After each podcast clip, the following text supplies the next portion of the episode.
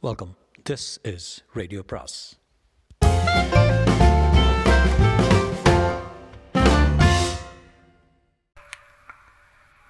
சுஜாதாவின் ஐந்தாவது அத்தியாயம் பாகம் இரண்டு. கிரானைட்டும் கண்ணாடியும் போட்டியிட்ட அந்த ஹைடெக் கூட்டத்துக்குள் வசந்த் நுழைத்தான் ரிசப்ஷனில் இருந்த பெண்ணை கண்ணாடி வழியாகத்தான் பார்க்க முடிந்தது. டெலிஃபோனை பரிபாலித்துக் கொண்டு கூரியர் நேரியர் தபாலைகளை தபால்களை பெற்றுக்கொண்டும் கான்ஃபரன்ஸ் அறைகளை விநியோகித்து ஒரு அஷ்டாவதியனியாக அஷ்டாவதானியாக சிரித்த முகத்துடன் மௌன நாடகமாக இயங்கிக் கொண்டிருந்தால் காந்தம் தடவிய கார்டு வருடப்பட்டு உள்ளே அனுமதிக்கப்பட்டான். என்னங்க சென்னையா இல்லை சியாட்லா என்று உட்கார சோஃபா அவனை அரவணைத்தது. உங்களுக்கு ஸ்ரீ ரத்னான்னு ஏதாவது விருது இருந்தால் கொடுக்கணுங்க. அவள் அந்த முகஸ்துதிக்கு மசியவில்லை. உங்களுக்கு யாரை பார்க்கணும்? சுமித்ரான்னு ஒரு பொண்ணு அவள் கணினி திரை வினவி. சாரி அப்படி யாரும் இல்லையே. எந்த டிபார்ட்மெண்ட்டு சாஃப்ட்வேருங்க இந்த கட்டிடமே சாஃப்ட்வேர் ஆச்சு. எனக்கு பேர் சரியாக நினைவில்லை இஸ் தேர் சுபத்ரா சுசீலா சுலோச்சனா? சுஜரித்தான்னு அட்மினிஸ்ட்ரேஷன்ஸில் இருக்காங்க. இருங்க சுபத்ராவும் இருக்காங்க. ஐஎஸ்பியில் ஓ யா அவங்கள தான் பார்க்கணும். உங்கள் பேர்? வசந்த்னு சொல்லுங்கள் தெரிஞ்சிருக்கலாம்.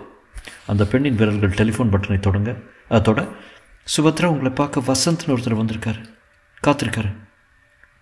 Vasanth let me talk to her ரெண்டு ஃபோனை பிடுங்கி. ஹாய் என் பேர் வசந்த். உங்கள் பிரதர் உங்களை பார்க்க சொன்னார். பிரதரா அவன் அமெரிக்காவில்னா இருக்கான்? அவன் தான் நான் இப்போ தான் சானோசிலேருந்து வரேன் என்ன விஷயம்? நேராக பார்க்க முடிஞ்சா சொல்கிறேனே கொஞ்சம் இருக்கேன் சற்று நேரத்தில் அந்த பெண் லிஃப்ட்டிலிருந்து வெளிப்பட்டு வசந்த்ங்கிறது? நான் தாங்க என்றார் ஹாய் என்ன விஷயமே வந்தீங்க? சட்டுன்னு சொல்லுங்கள் இது ஆஃபீஸ் டைமு அந்த பெண் சுடிதார் மட்டும் அணிந்து மைக்ரோசாஃப்ட் தடவிய அகல கண்களால் பார்த்தாள். மை டிப்பிங்களா இல்லை நேச்சுரலாகவே கண்கள் இப்படியா? உங்களை ஒரு டான்ஸில் பார்த்த மாதிரி இருக்கு என்றார் வசந்த். அவள் விஷயம் என்ன சொல்லுங்கள் என் கண்ணை பற்றி பேசுறதுக்கு வேறு சிநேகிதங்க இருக்காங்க. நாம் நின்றுட்டே பேசலாமா? சாரி கான்ஃபரன்ஸ் ரூம் காலியாக இருக்கா வேதா நம்பர் த்ரீ என்றாள் வேதா முதல் பேரா ரிசப்ஷனிஸ்ட் அதனுள் சென்று உட்கார்ந்ததும் காஃபி ஆர்டர் செய்யாமல் வந்தது நைஸ் ஆஃபீஸ் சொல்லுங்க சுபத்ரா உங்களை பார்த்ததும் வாழ்க்கையில் பொய் சொல்கிறத நிறுத்திட தீர்மானிச்சிட்டேன் எனக்கு இந்த இமெயில் எங்கேருந்து வந்ததுன்னு தெரியணும் உங்கள் ஐஎஸ்பியில் தான் இந்த மெயில் அட்ரஸ் பதிவாயிருக்கு இதை யார் அனுப்புகிறாங்கன்னு தெரியும் தெரியணும் இது சாத்தியமா அவள் அந்த காகிதத்தை பார்த்தா முடியும். நான் ஏன் இதை உங்களுக்கு சொல்லணும்? I you from the police என்றாள். இல்லை நான் ஒரு லாயரு கணேஷ் வசந்த் கேள்விப்பட்டிருக்கீங்களா? எங்களை வச்சு ஒரு டிவி சீரியல் கூட வந்தது. மிஸ் சுபத்ரா இதை கண்டுபிடிக்கிறதுல எங்கள் கிளைண்ட் ஒருவருடைய உயிரே ஊசலாடுது. புரியலை. பத்து நிமிஷம் கொடுத்தா புரிய வச்சிருவேன். காஃபி நல்லா இருக்கு. இன்னொரு காஃபி கொடுத்தா உயிர் உள்ளளவும் மறவேன். நீங்கள் பத்ரிக்கு நண்பர் இல்லையா?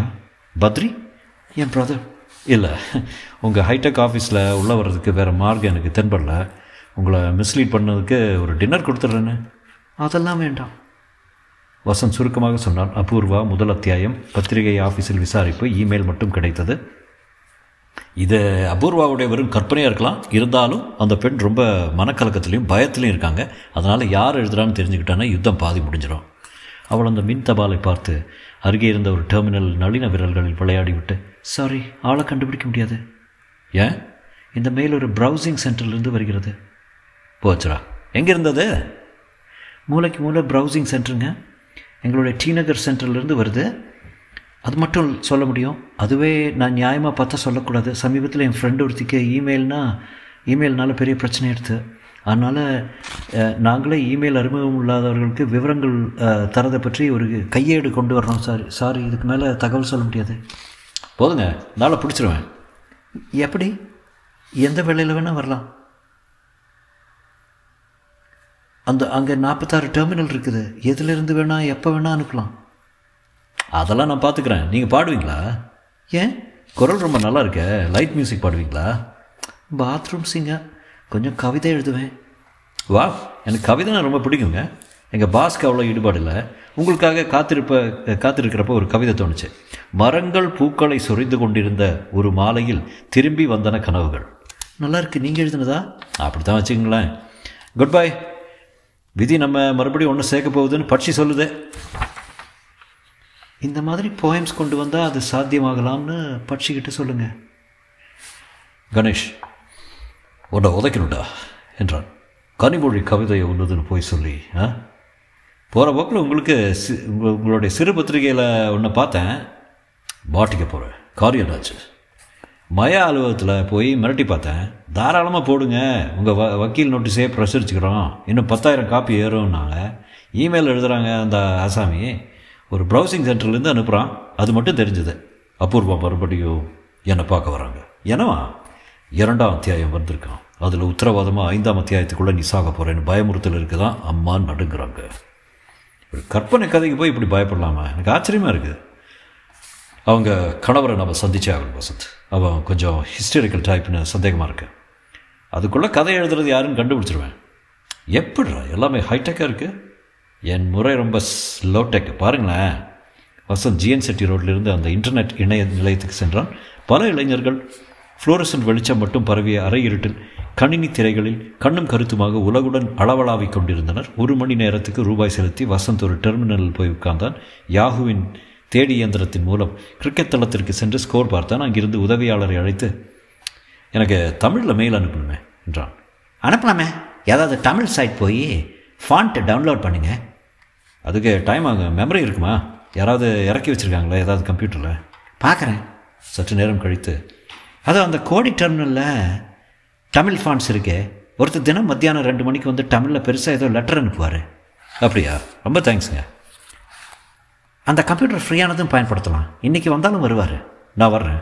என்று வசந்த் வெளியே வந்தால் எதிரே இருந்த ஒரு துரித உணவகத்தில் special dry fruits rava dosa சாப்பிட்டான். அடிக்கடி மணி பார்த்தான். இரண்டு மணி சுமாருக்கு மறுபடியும் அந்த நிலையத்துக்கு திரும்பி போகிற வழியில் ஒரு மலர் கொத்து வாங்கி கொண்டான். நுழையும் போது விளம்பரத்துக்காக வைத்திருந்த காம்பேக்ட் கம்பெனியின் வண்ணத்துண்டு பிரசுரத்தை எடுத்துக்கொண்டான். கடைசி டெர்மினல் காலியாக இருந்தது அதன் அருகில் இருப்பதும் காலியாக இருந்தது. அந்த அருகாமை டெர்மினல் போய் உட்கார்ந்தான் காத்திருந்தான். சரியாக இரண்டு இருபதுக்கு அந்த இளைஞன் வந்தான். சட்டென்று தன் முழங்கால் பையில் இருந்த காகிதங்களை எடுத்து பிரித்தான் மேசை மேல் வைத்தான் திரையில் தமிழ் எழுத்துக்களை வரவழைத்தான் திறமையாக அதில் உள்ளிட ஆரம்பித்தான். ஐந்தாவது அத்தியாயம் மூன்று. Page sixty one twenty six four two thousand one to press C copy Apoorva இது எல்லாம் வேடிக்கை என்று தானே எண்ணுகிறாய்? இது வேடிக்கை அல்ல வியாழக்கிழமை நிகழ்ந்ததற்கு அப்புறம் உன்னை கொல்லும் தீர்மானம் உறுப் உறுதிப்பட்டு விட்டது காத்திரு. ஐந்தாவது அத்தியாயம் வரும் வரை. வசந்ததை ஓரக்கண்ணால் பார்த்துவிட்டு அமைதியாக அந்த இடத்திலிருந்து நழுவினான். கட்டடத்துக்கு வெளியே வந்து செல்ஃபோனில் பாஸ் ஆளை கண்டுபிடிச்சிட்டேன் என்றான். கிரேட் எப்படா சொன்னானே சுத்தமாக லோட்டுக்கு. காத்திருத்தல் கண்காணித்தல் காதையும் கண்ணையும் திறந்து வைத்திருந்தால் தமிழில் கீபோர்டில் விளையாடுறாரு. அவசர அவசரமாக அத்தியாயம் அடிக்கிறாரு. துரை துரை அப்பப்போ இங்கேயும் அங்கேயும் பார்க்குறாரு வயசானவரா? இல்லை இளைஞன். எப்படியாவது அவனை ஆஃபீஸ் கொண்டு வந்துடு அபூர்வா நேரில் ஒரு முறை அந்த ஆளை சந்திச்சுட்டா எல்லாம் கிளியர் ஆகும். ரொம்ப நர்வஸாக இருக்கா? இருக்காங்க. டன் பாஸ் டன் வசந்த் அவன் வெளியே வருவதை கவனித்தான். அவன் அருகில் அணுகி மலர் கொத்தை கொடுத்தான். அவன் எனக்கா? என்றான் வியப்புடன். உங்களுக்கு தான் உங்களுக்கு நல்ல காலம். இப்போ நீங்கள் இன்டர்நெட்டில் ப்ரௌஸ் பண்ணிட்டு இருந்தீங்கல்ல உங்களுக்கு ஒரு பரிசு காத்திருக்கு. என்ன பரிசு? ஒரு காம்பேக்ட் கம்ப்யூட்டர் கை கொடுங்க. வா நான் செய்ய வேண்டியது என்ன? என் கூட காரில் காம்பேக்ட் கம்பெனிக்கு வரணும். எதுக்காக? பரிசு? நீங்கள் தான் இன்டர்நெட்டு திறமையாக தமிழில் மெயில் அனுப்ப பண்ணி பயன்படுத்துகிறீங்க அதனால் ஒரு குறிப்பிட்ட சமயத்தில் டெர்மினலில் ப்ரௌசிங் சென்டர் விளம்பரத்துக்காக இந்த ஏற்பாடு. நீங்கள் டேட்டா குவெஸ்ட் பார்க்க பார்க்கலையா? தமிழ் இணைய பல்கலைக்கழகமும் சேர்ந்து பரிசளிக்கிறது. தட்ஸ் கிரேட் போலாமா? எங்கே வரணும்? நீங்கள் என்ன என்ட்ரு பண்ணியிருந்தீங்க தமிழில்? அதை கம்பெனியில் கேட்டாலும் கேட்பாங்க. அது கொஞ்சம் பர்சனலான விஷயம். சொல்லக்கூடாது. பரவாயில்ல. இப்போ எங்கே வரணும்? வசந்த் அவனை அணைத்தவர் காரில் செலுத்தி கதவை சாத்தினான். கார் அண்ணா சாலையில் நுழைந்தபோது காம்பேக் ஆஃபீஸு ராதாகிருஷ்ணன் சாலையில்னா இருக்குது எங்கள் ஆஃபீஸ் தம்பிச்சட்டி தெருவில் இருக்குது அங்கே போயிட்டு காம்பேக் ஆஃபீஸ் போயிடுறோம். என்றான். அந்த இளைஞனை பார்த்தால் ஓரிரு தினங்கள் குளித்தானோ? இல்லையோ என்று சந்தேகம் வந்தது. தாடி போன்ற ஏதோ சமாச்சாரம் கன்னத்தில் புறப்பட்டிருந்தது. தலை கலைந்து ஜீன்ஸ் பேண்ட் முரட்டுத்தனமான கட்டம் போட்ட சட்டை அணிந்திருந்தான். பையில் சிகரெட் பாக்கெட்டை எடுத்தபோது அது காலியாக இருந்ததை கசக்கி கண்ணாடியை திறந்து தூர போட்டான். கண்கள் அலைந்தன. உங்கள் பேர் கேட்டுக்கவே இல்லையே? ரமேஷ் என்ன ப்ராசஸரு பென்டிஎம் த்ரீயா த்ரீ எல்லாம் பழசாயிருச்சுங்க. ஃபோருங்க வா நீங்கள் எழுத்தாளரா? ஒரு மாதிரி சார்ட் ஆஃப் என்றான். ஒரு மாதிரின்னா எழுத்தாளர் எழுத்தாளர் இல்லை. புரியல. பரவாயில்ல. கண்டுபிடிக்கலாம். நீங்கள் இங்கே எம்டி மிஸ்டர் கணேஷை முதல்ல சந்திக்கிறீங்க. அவர் கூட ஃபோட்டோ எடுத்துட்டு உடனே உங்களுக்கு கம்ப்யூட்டர் பரிசு. எனக்கு சந்தேகம் வருது sir is is a joke or something for Vijay TV or Jaya TV சேச்சா சீரியஸுங்க தம்புச்செட்டி தெரு அலுவலகத்தில் அவனை அணைத்து கொண்டு சென்றான். ஏன் சார் தள்ளுறீங்க? அன்புயா? பாஸ் இது ரமேஷ் சந்தர். இவர் தான் மெயில் அனுப்புகிறாரு ஐந்தாவது அத்தியாயம். வாங்க. அபூர்வா வந்தாங்களா? வர சொல்லியிருக்கீங்களா? நீ வர சொல்லியாடா? ஆ வர நான் வர சொல்லியிருக்கேன். உட்காருங்க. என்று சொல்லிவிட்டு வசந்த் உள்கதவை சாத்தினான். எதுக்கு கதவை சாத்துறீங்க? டு யூ அ சிகரெட் கொடுக்குறேன். முதல்ல உண்மையை சொல்லுங்கள் ஐந்தாவது அத்தியாயம் கதையை எழுதுகிறவர் நீங்கள் தானே இல்லை நான் எழுதலை கதை. அதை பின்ன? அனுப்புகிறேன் அவ்வளோதான் வசந்த் அவன் அருகில் வந்து கம்ப்யூட்டரில் உள்ளிடுறீங்க. நான் என் கண்ணால் பார்த்தேன். மூன்றாவது அத்தியாயம்னு. முதல்ல நீங்கள் யாருன்னு சொல்லுங்கள் லாயர்ஸு எதுக்கு கம்ப்யூட்டர் ஆசை காட்டி கொண்டு வந்தீங்க? கம்ப்யூட்டர் வரும்பா. இங்கே கேள்விக்கு பதில் சொல்லு முதல்ல. என்னடா கம்ப்யூட்டரு? சார் காம்பேக்ட் கம்பெனிலேருந்து வர்றாகவும் எனக்கு ஒரு பிசி கிடைக்கிறதாகவும் இவர் தான் சார் சொல்லி. வசந்த் கொஞ்சம் போய் சொல்லுவா. பாருங்க ரமேஷ் நீங்கள் அனுப்புகிற ஐந்தாவது அத்தியாயங்கிற கதையில் எங்கள் கிளைண்ட் ரொம்ப நர்வஸ் ஆயிட்டாங்க. உங்களுக்கு அபூர்வாவை தெரியுமா? தெரியாது நீங்கள் என்ன சொல்கிறீங்க புரியலையே. எதுக்கே அவங்க நிஜத்தை கதையை எழுதுற? நிஜத்தையா? என்ன சொல்கிறீங்க லுக் அந்த கதை எழுதுறல எழுதலை அனுப்புகிறேன்னு சொன்னேனே. எனக்கு தமிழ் டைப்பிங் தெரியும் அவ்வளோதான் தன் பையிலிருந்து கத்தை காகிதங்களை எடுத்து காட்டினான். இதை ஒருத்தர் கொடுப்பதாக சொன்னார். அதை நான் வெப் சென்டரில் இன்புட் பண்ணி ஃபைல் அட்டாச்மெண்ட்டாக அனுப்புகிறேன் மயாங்கிற பத்திரிகைக்கு அதுக்காக ஐநூறுரூவா கொடுக்குறாங்க. யாரு? பேர் தெரியாது. பிஸியாக இருக்கிறதால அனுப்ப நேரம் இல்லை. யார்கிட்டையும் சொல்லாதீங்க. லட்ச ரூபாய் பரிசு போட்டின்னு சொன்னார். அவர் டாக்டர்னு நினைக்கிறேன். கணேஷ் வசந்தை பார்த்தான். அவன் புருவத்தை உயர்த்தினான். ரமேஷிடம் வேலையற்ற இளைஞனின் அடையாளங்கள் இருந்தன. கணேஷ் பணம் வேணுமா ரமேஷ்? என்றதும் கண்கள் சாசர் போல விரிந்தன. யாருக்கு தான் சார் பணம் வேண்டாம் வசந்த் அதுக்கு தான் ஐநூறுக்கும் முந்நூறுக்கும் ஜாப் ஒர்க் பண்ணிட்டு இருக்காரு ஐயா. இப்படி தானே கணேஷ் அவன் அருகில் மேசை விளிம்பில் உட்கார்ந்து சரியா சொல்லு ரமேஷ் நீ இந்த கதையை எழுதல? எனக்கு அந்த அளவுக்கு எழுத்து திறமை இருந்தால் எங்கேயோ போயிருப்பேனே. தமிழ் டைப்பிங்கு வேர்ட் பராசரு எக்ஸல் இந்த மாதிரி பிச்சல் பிச்சலாக கற்றுக்கிட்டு அன்னாடம் காய்ச்சியா? அடுத்த வேலை சிகரெட் எங்கிருந்து வருதுன்னு தெரியாமல் அலறங்க. இந்த பாட்டி தான் வார வாரம் ஐநூறுரூபா இன்கம்னு ஃபோனில் சொல்லிச்சு ஒத்துக்கிட்டேன். மேட்ரை யாருக்கு கொண்டு வந்து கொடுக்குறாங்க? கூரியரில் வருதுங்க லார்ஜ் விலாசம் கொடுத்தேன். பணம்? அத்தியாயத்துக்கு கூட ஒரு ஐநூறுரூபா நோட்டு இணைச்சிருக்கோம் செலவு நோட்டு. லாண்ட்ரி வச்சிருக்காரா? இதில் குற்றம் இருக்கலாம்னு உங்களுக்கு தோணலையா ரமேஷ்? தோணிச்சு. ஆனால் ஐநூறு ரூபாய்க்கு சின்ன குற்றம் தானேன்னு சமாதானமாயிட்டேன். என்னங்க ஏதாவது ப்ராப்ளமா?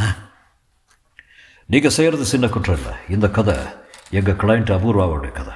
உண்மையில் மான நஷ்ட வழக்கு போட போகிறோம் பத்து லட்சம் ரூபாய் கேஷாக இருக்கு உங்ககிட்ட? அழுக்கு அஞ்சு ரூபா ஒன்று இருக்குது. பாக்கி தவணை முறையில் தான் தரணும். காமெடியா? மவனே உன்னை கோர்ட்டில் கொண்டு நிறுத்தி நிறுத்தி அண்டர் வரைக்கும் உருவிடும். மற்றவங்க உருவியாச்சுங்க. அபூர்வா யாரு? வருவாங்க பார்த்துட்டு போ. பார்க்குறதுல தயக்கம் இல்லையே என்றான் கணேஷ். இல்லவே இல்லைங்க. யாரை வேணால் பார்க்க தயாருங்க. நான் என்ன ஒரு ஏஜென்ட்டு கருவி அவ்வளவுதானே. அடுத்த முறை அனுப்புறதில்ல. நிறுத்திடுறேன். முடிஞ்சு போச்சு. பழைய போடி பேப்பர் போடுறேன். இல்லை ஸ்கூட்டரில் பீட்சா சப்ளை பண்ணுறேன் வாசலில் மேட்ரஸ் கார் வந்து நின்று கதவை கூட சரியாக சாத்தாமல் அபூர்வா கணேஷை நோக்கி ஓடி வந்தாள். பதட்டத்தில் இருந்தாள். மயா பத்திரிகையின் இந்த வார இதழை கொண்டு வந்து வைத்திருந்ததை மேஜை மேல் போட்டு அப்படியே அப்படியே நாங்கள் வாக்குவாதம் பண்ண ஒவ்வொரு வார்த்தையும் வந்திருக்குதுங்க. ஈஸி ஈஸி நிதான் மீட் மிஸ்டர் ரமேஷ் இவர் தான் உங்கள் கதை எழுதுறாரு. இல்லை அனுப்புகிறேன் இவரா? பாவி மனுஷா? நான் உனக்கு என்ன துரோகம் செய்தேன்?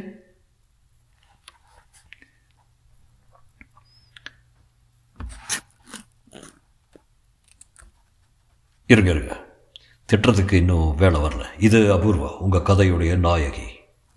சாரி மேடம் கதையை நான் எழுதலைங்க. யாரோ எழுதி அனுப்புகிறாங்க நான் நெட்டில் அனுப்புகிறேன் அதாவது இவருக்கு மேட்ரு வருதான் வார வாரம் இதை இன்டர்நெட் மூலம் பத்திரிகைக்கு அனுப்புகிறாராம் அது வரை கண்டுபிடிச்சிருக்கோம். ஏன் சார் இப்படி பண்ணுறீங்க யார் உங்களுக்கு கதை கொடுக்குறாங்க? பணத்தேவை கடன் தொல்லை. யாருங்க உங்களுக்கு அதை அனுப்புறது? அவருக்கே தெரியாதுங்கிறாரு. முதல்ல அப்படி அவங்க அப்ரோச் பண்ணாங்க? ஒரு நண்பர் மூலமாக வேலைக்கு சொல்லி வச்சுருந்தேன் அவர் தான் இந்த வேலையை எடுத்துக்கிறியான்னு கேட்டார். பேர்? அவர் பேர் பரமசிவம் சென்சாருக்கு ஸ்கிரிப்ட் அடிக்கிறவர். அப்படி ஒரு வேலை இருக்கா? பாஸ் கோடம்பாக்கத்தில் நானூற்றம்பது கேட்டகரியில் வேலைகள் இருக்கு. அபூர்வா இந்த ஆளை உங்களுக்கு தெரியுமா?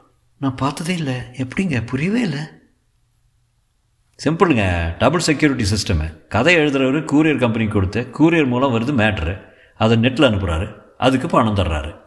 ஏன் இவ்வளோ ஒளிவு மறைவு? பரிசு திட்டம்னு ஒன்று இருக்குல்ல. குறுக்கால குழப்பறதுக்கு. அபூர்வா. மிஸ்டர் ரமேஷ் இதுக்கு எவ்வளோ பணம் கிடைக்குது உங்களுக்கு? ஐநூறு வாங்குறாரு. ரொம்ப சீப்பு ஐயா ஆயிரம் ரூபாய் தர்றேன். அதை நிறுத்திடுங்க. நிறுத்திட்டா போதுமா? என்றான் கணேஷ். அவள் கண்ணிமைகள் படபடுத்தின. கான்டாக்ட் லென்ஸ் போட்டிருக்கீங்களா? என்றான் வசந்த். அவள் அதை கவனிக்காமல் போதாது கணேஷ் இவர் இல்லாட்டா வேற ஆளை பயன்படுத்தலாமே? ப்ரிசைஸ்லி அதனால் இவரை வச்சுக்கிட்டு அவரை கண்டுபிடிக்கணும். அதாவது எழுதுகிறவரை ரமேஷ் அடுத்த முறை கூறியறப்ப வரும். புதன்கிழமை தாங்க வர்றப்போ வசந்த் கூட இருக்கணும். தினத்தில் எப்போ வேணால் வரலாம் சார் நான் கூரியரை திருப்பி அனுப்பிச்சிடுறேன். என்னை விட்டுருங்களேன். அழும் பண்ணாதீங்க. வாங்கிக்கோங்க. யார் அனுப்புறதுன்னு தெரிஞ்சாகும் இல்லை ஒரு வேலை செய்யுங்க. கூரியரில் கையெழுத்து போடுறீங்களா? அவங்க ஒரு ரசீது தருவாங்க. பல்பொடி கலரில் ஒரு காகிதத்தில். அதை வாங்கிக்கோங்க. அவன் கையெழுத்து கேட்பான் பாருங்கள் அதில் ஒரு சீரியல் நம்பர் இருக்கும் நோட் பண்ணிக்கங்க. பாக்கிய? ஆமாம் பாக்கிய வசந்த் பார்த்துப்பான். அதிலிருந்து கூரியர் கம்பெனியை வச்சு ஆளை பிடிச்சிடலாம். ரமேஷ் உங்கள் அட்ரஸ் சொல்லுங்கள் அப்புறம் முந்தின சாப்டர்களுடைய கையெழுத்து பிரதியும் வேணும். இன்னைக்கு அனுப்பிச்சது? இதோ பையிலே இருக்குது. அந்த காகிதங்களை வாங்கி பார்த்து கையெழுத்து உங்களுக்கு பரிச்சயமானதா இருக்கா அபூர்வா? இல்லைங்க. உங்கள் கணவர் இங்கே இங்க் பேனை பயன்படுத்துவாரா? அவருக்கு தமிழ் தெரியாதுங்க. நான் அதுக்கு கேட்கல உங்கள் கணவர் ப்ரிஸ்கிரிப்ஷன் எழுதுகிறப்போ இங்க் பேனை பயன்படுத்துவாரா? இல்லை பால் பாயிண்ட் தான். ரமேஷ் தன் முகவரியை கொடுத்து விட்டு சென்றதும் அபூர்வா இதை போல் ஒரு அநியாயம் இருக்க முடியாதுங்க.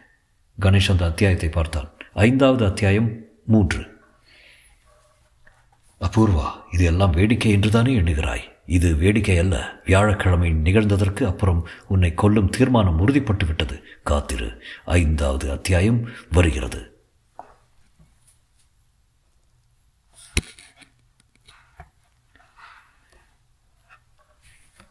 வியாழக்கிழமை என்ன நடந்ததுங்க?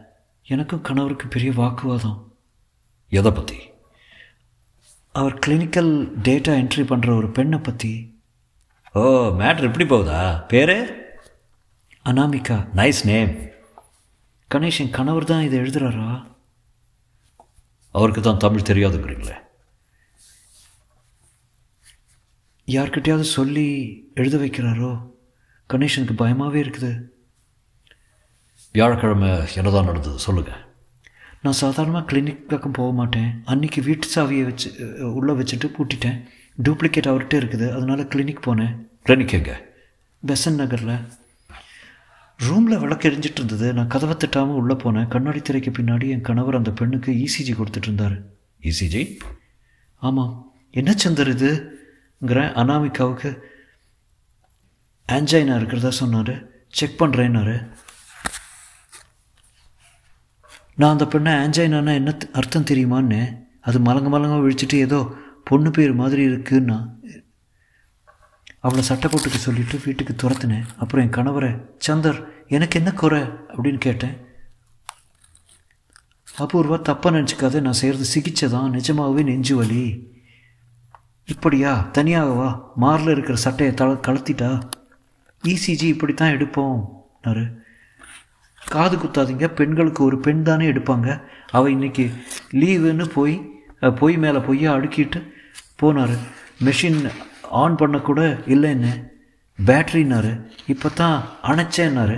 நான் அவரை மேலே மேலே பொய் சொல்ல விடாமல் இந்த தடவை மன்னிக்கிறேன். இதுதான் கடைசின்னு எச்சரிக்கை செய்துட்டு பெனிஃபிட் ஆஃப் டவுட் கொடுக்குறேன். கொடுக்குறேன். அடுத்த முறை உன்னை விவகார விவாகரத்து பண்ணிடுவேன்னு பயமுறுத்தினேன். தேவையில்லாமல் நீ கலவரப்படுறேன்னாரு. கடைசியில் பார் இந்த மாதிரிலாம் என்கிட்ட வச்சுக்காத. விவாகரத்தாவது சொத்தை விற்றுட்டு காசு கொடுத்துட்டு ரத்து என்னாரு. அப்படியே அதிர்ச்சியில் உறைஞ்சு போயிட்டேன். கணேஷ் பெருமூச்சு விட்டான். சற்று நேரம் யோசித்தான். அந்த கையெழுத்து பிரதியை படித்தான். அபூர்வா டாக்டர் சந்திரன் கிளினிக்கில் நுழைந்தபோது அதை அவர் சற்றும் எதிர்பார்க்கவில்லை. அவளும் அந்த காட்சியை எதிர்பார்க்கவில்லை. என்ன பண்ணிட்டு இருக்கீங்க சந்தர்? பூமிகாவுக்கு ஏசிஜி எடுத்துட்ருக்கேன் கணேஷ் விசில் அடித்தான் வெரி வெரி இன்ட்ரெஸ்டிங் அச்சு அதே கதைங்க. அனு அனாமிகா. பூமிக்காவாக மாறிட்டாங்க. அவ்வளோதான் டாக்டர் பேரில் லேசான மாற்றம். ராமச்சந்தர் கிருஷ்ணச்சந்தர். வசந்த் முதல்ல டாக்டர் சந்தரை போய் பார்க்கலாம். டாக்டர் சந்திரன் கிளினிக் பெசன் நகரில் அமைதியான பகுதியில் இருந்தது. வரவேற்பறையில் பழைய அவுட்லுக் இதழ்கள் அடுக்கி வைக்கப்பட்டிருந்தன. ஹார்ட் ஆஃப் த மேட்டர் என்ற ஒரு இதயத்தின் படம் அலங்கரித்தது. பற்பல கம்பெனிக்காரர்களின் விளம்பர கேலண்டர்கள் தொங்கின. வசந்தும் கணேஷும் தான் சென்றிருந்தார்கள். அபூர்வா வர மறுத்துவிட்டால் வசந்த் ரிசப்ஷனில் இருந்த பெண்ணிடம் எக்ஸ்கியூஸ் மே மிஸ் அனாமிகாவை சந்திக்கணுமே. என்றான். சாரி என் பேர் லக்ஷ்மி. நான் இங்கே புதுசு. வசந்த் என்று அதட்டி விட்டு நாங்கள் டாக்டர் சந்திர பார்க்கணும். என்றான் கணேஷ். அப்பாயின்மெண்ட் இருக்கா? கணேஷ் லாயர்னு சொல்லுங்கள் அந்த பெண் இன்டர்காமில் டாக்டர் மிஸ்டர் கணேஷ் லாயர்னு ஒருத்தர் உங்களை பார்க்க விரும்புகிறார் வசந்த் கணேஷை பார்த்து கண்களை உயர்த்தினான். அரை மணி நேரம் காத்திருந்ததற்கு அப்புறம் ஒரு பேஷண்ட் வெளியே வந்தார். பத்தடி நடப்பதற்குள் அவர் மூச்சு திணறியது. வயது அறுபது இருக்கும். அவரை கைத்தாங்கலாக அழைத்து வந்து சக்கர வண்டியில் உட்கார வைத்துவிட்டு டாக்டர் சந்தர் யாருங்க கணேஷ்? என்றார். ஓ நீங்களா? என்று உடனே அடையாளம் கண்டுவிட்டு வாங்க வாங்க என்று உள்ளே அழைத்தார். நாற்பது வயது சொல்ல சொல்ல முடியாதபடி தோற்றம் தலையின் முன் முன்பக்கத்தில் லேசான நரை தெரிந்தாலும் புன்னகையில் பதினெட்டு வயது உறைந்திருந்தது. கண்கள் ஒத்துழைக்க உண்மையாக சிரித்தார். டாக்டர் நாங்கள் எதுக்கு இங்கே வந்திருக்கோன்னு சுருக்கமாக சொல்லிடுறோமே. அபூர்வ சொன்னா ஏதோ கதை ஏதோ பத்திரிகையில் யாரோ எழுதுறதாகவும் அது நம்ம கதை மாதிரி இருக்கிறதாகவும் அதானே? அதை பற்றி தானே அதே தான் டாக்டர். அச்சா அச்சா. இஸ் இட் ட்ரூ நான் யாரையாவது படித்து காட்ட சொல்லணும்னு எனக்கு தமிழ் படிக்க வராது. டெல்லியில் படித்தேன் மே மேலும் ஐம் பிஸி டாக்டர் ஒரு நாளைக்கு ரெண்டு ஆன்ஜியோ பண்ணுறேன் மேலே நீங்கள் விவரம் சொல்கிறதுக்கு முன்னாடி அபூர்வாவை பற்றி உங்களுக்கு முழுசாக தெரியணும் என்றார். தொடரும்.